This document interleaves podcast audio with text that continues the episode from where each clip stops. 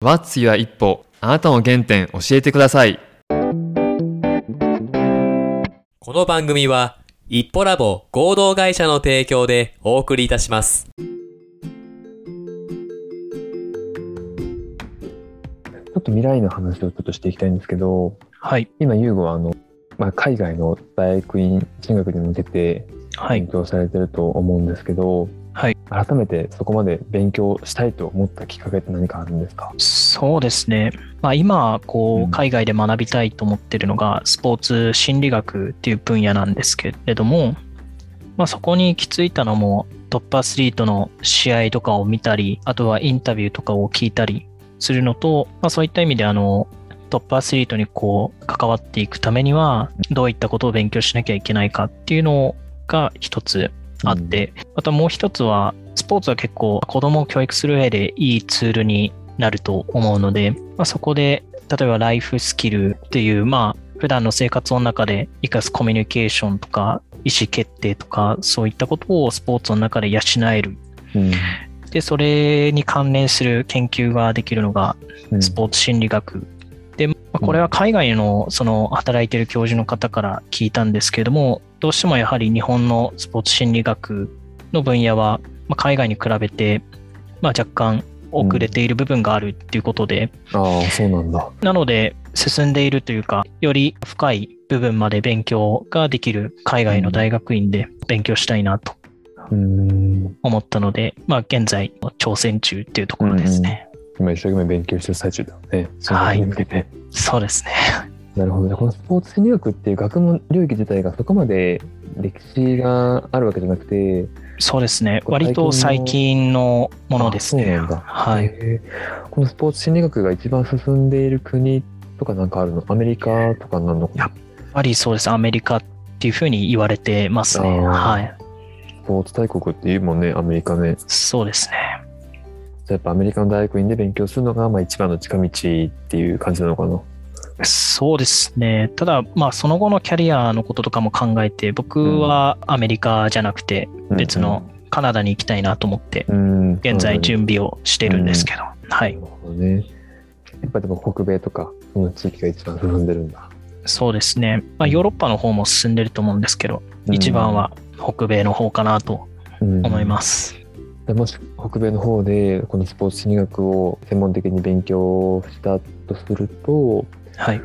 日本は多分ちょっとまだ遅れてる国だと思うんではい。ユーゴの存在意義がめちゃくちゃ高いっていう感じになるんですか？まあ、なったら嬉しいなっていうはい。そうですね。あんま日本じゃまだスポーツ心理学専門家ってそんな多くないのかな？あでも、もちろん、こう、研究されてる方はいらっしゃって、はいはいあただ、やはり、海外の論文とかを読む場合は、やはり英語がメインになると思うので、うん。でその中で、そこから情報を取ってくる、多分日本人の研究者って、うん。まあもちろんいると思うんですけども、うん。数で比べたらうん。圧倒的に多分少なくて、うんでそうなるとやはり情報がこう限定されるというか、うんまあ、そういった意味でその海外の教授の方とかは海外に比べてうんあの遅れているっていうふうに言っているのかなと。なので研究者として別に劣っているとかそういう話ではなくて、情報が限定的になってしまっている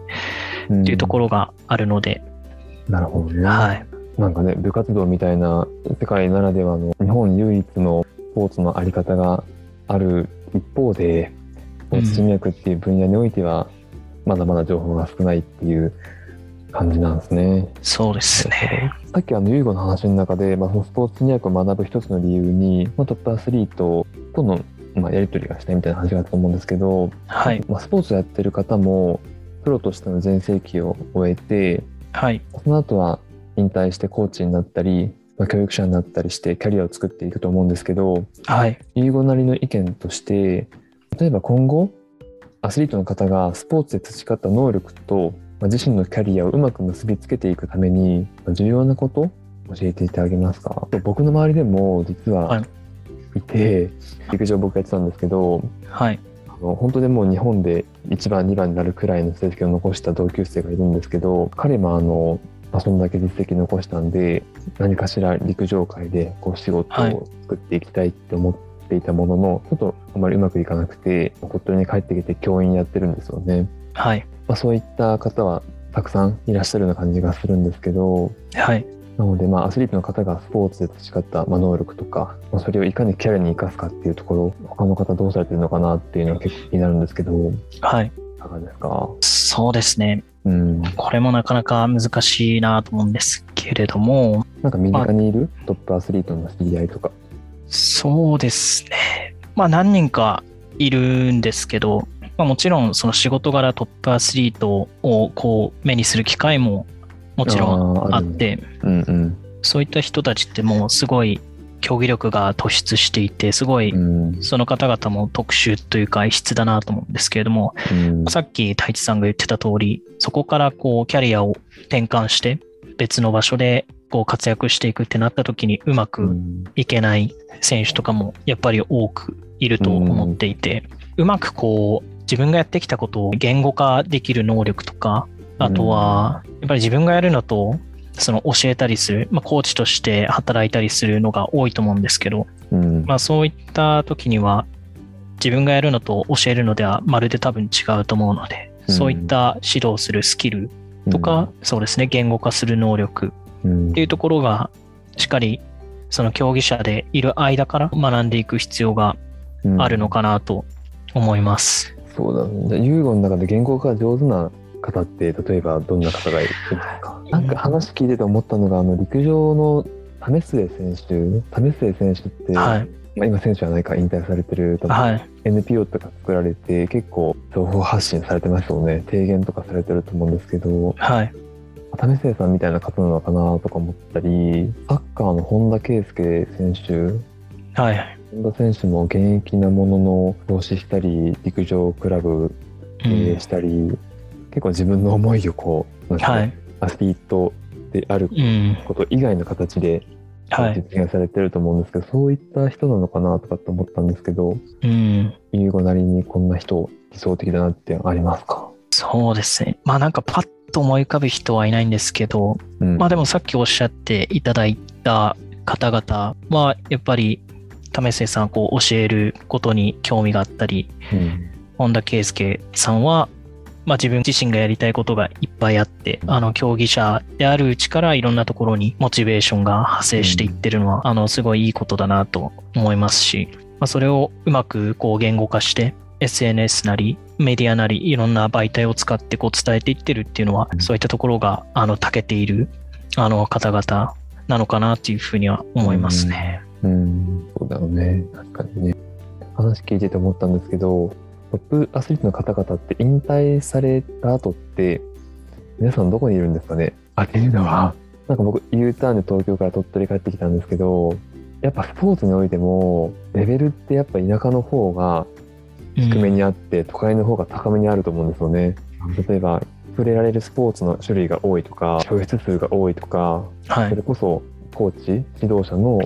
持ってる経験値が少ない多いとかそういう差がやっぱあってうん。やっぱ都会の方が有利だなって思うんですよね。うん。そうです。ね。うん、結構ねそのスポーツの地域差ってあるなってうん。実感したんですけど、もちろん故郷があるじゃない。いや皆さんどこで働いてるんですかね。もちろん自分が育ったその故郷にあのスポーツで恩返ししたいっていうふうに思って指導者として例えば母校なりふるさとの何ですかねスポーツ団体だったりそこで指導者をやったりとかあとはそのままそのトップスポーツの方の指導者にこう関わっていくとかうん、っていうケースは結構多くあるのかなとうん思いますね。なるほど。ユーゴの出身の秋田県で有名なアスリートっていますか？そうですね。有名なアスリート。プロ野球選手だと石川雅則選手。で、ヤクルトのピッチャーをやっていても、もう40全然超えてると思うんですけど、まだ現役でやられていて、素晴らしいなと思いますし、まあ、その石川選手がいるおかげで毎年、ヤクルトの試合が秋田で行われたりとか、うんうん。まあそれも結構地域活性というか、そういったところにも一個役に立ってるのかなって思いますし、うん。ユーゴ自身も将来秋田になんか貢献したいとかってあるんですか？そうですね。まだ漠然ことしか考えてないですけど、カナダに留学して、こう学んできたことを、例えば子供へのスポーツ指導のセミナーであったり、まあスポーツ心理学に関するセミナーであったり、うんうん。まあそういった面で返していきたいなっていうのはありますしうん、正直今大学から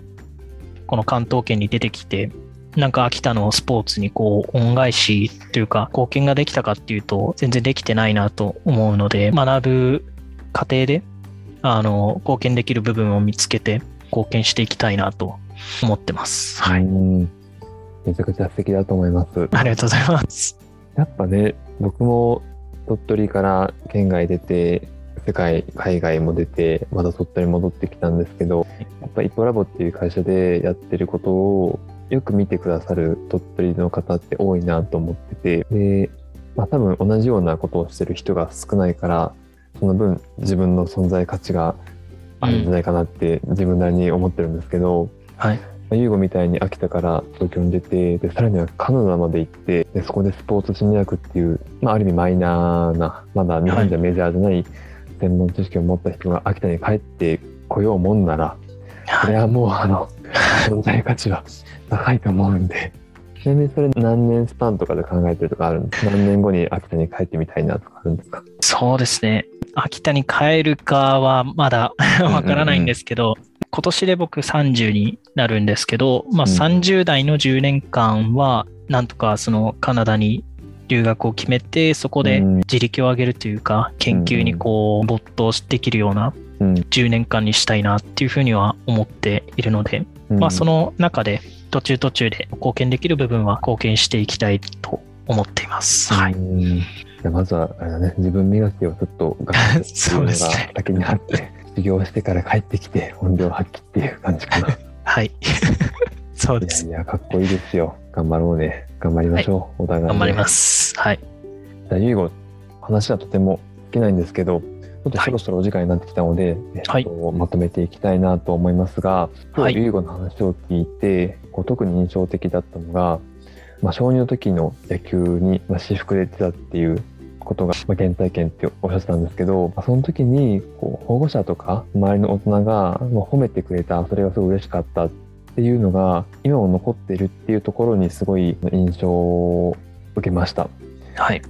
やっぱなんか子供って褒められたら嬉しいじゃない？はい。どんなことでも褒められたら嬉しいと思うんですけど、まあ小児っていう、もうほぼ記憶があるかないかっていうね、うん経験が今でもずっと残ってて、それがまだ嬉しかったっていうのは、まあ相当周りの大人が褒めてくれたんだろうなと思ってて、でこういう経験がまあ小さい時にあると、まあ、自分に自信が持ってたまま、うんその後の人生も歩めるんじゃないかなっていうのを感じたんで、やっぱりこういった褒められるっていう経験は、もう子供にはすごい大事だし、逆に大人を褒めてあげるっていうことが大事だなっていうことを改めて思いました。いや、でもすごいね、小2の時の記憶が残ってるっていうのもすごいなと思いました。僕 はそうですね。僕、小2の記憶ほぼないんで、よっぽど印象的だったんだな。い 普通残らないですよね。や、それぐらいね、もう強い印象だったんですよ。はい。ありがとうございます。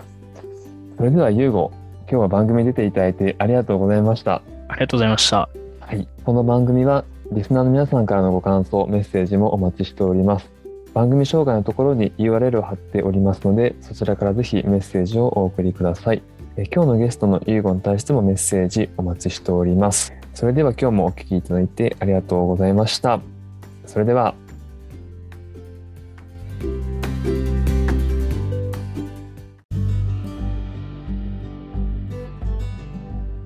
今日も聞いていただきありがとうございました。また次回の配信をお楽しみに。